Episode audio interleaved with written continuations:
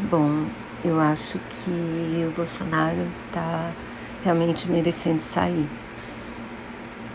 Essa ideia de que ele pode dar um golpe militar e vai ficar tudo certo, e ele está deixando isso muito claro de que é isso que ele quer, assim, de que ele quer ficar no poder por bem ou por mal. Eu acho que isso passou dos limites.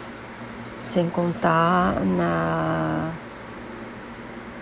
Sim, enquanto ele demitiu, quantas pessoas competentes ele demitiu, quanta a condição de, da pandemia que foi terrível nesse ano e parece que está um pouco menos ruim agora, que pelo menos temos um ministro da saúde médico, mas sabe, eu acho que para mim já passou da hora.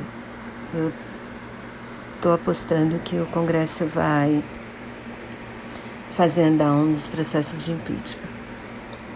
E estou na torcida por isso.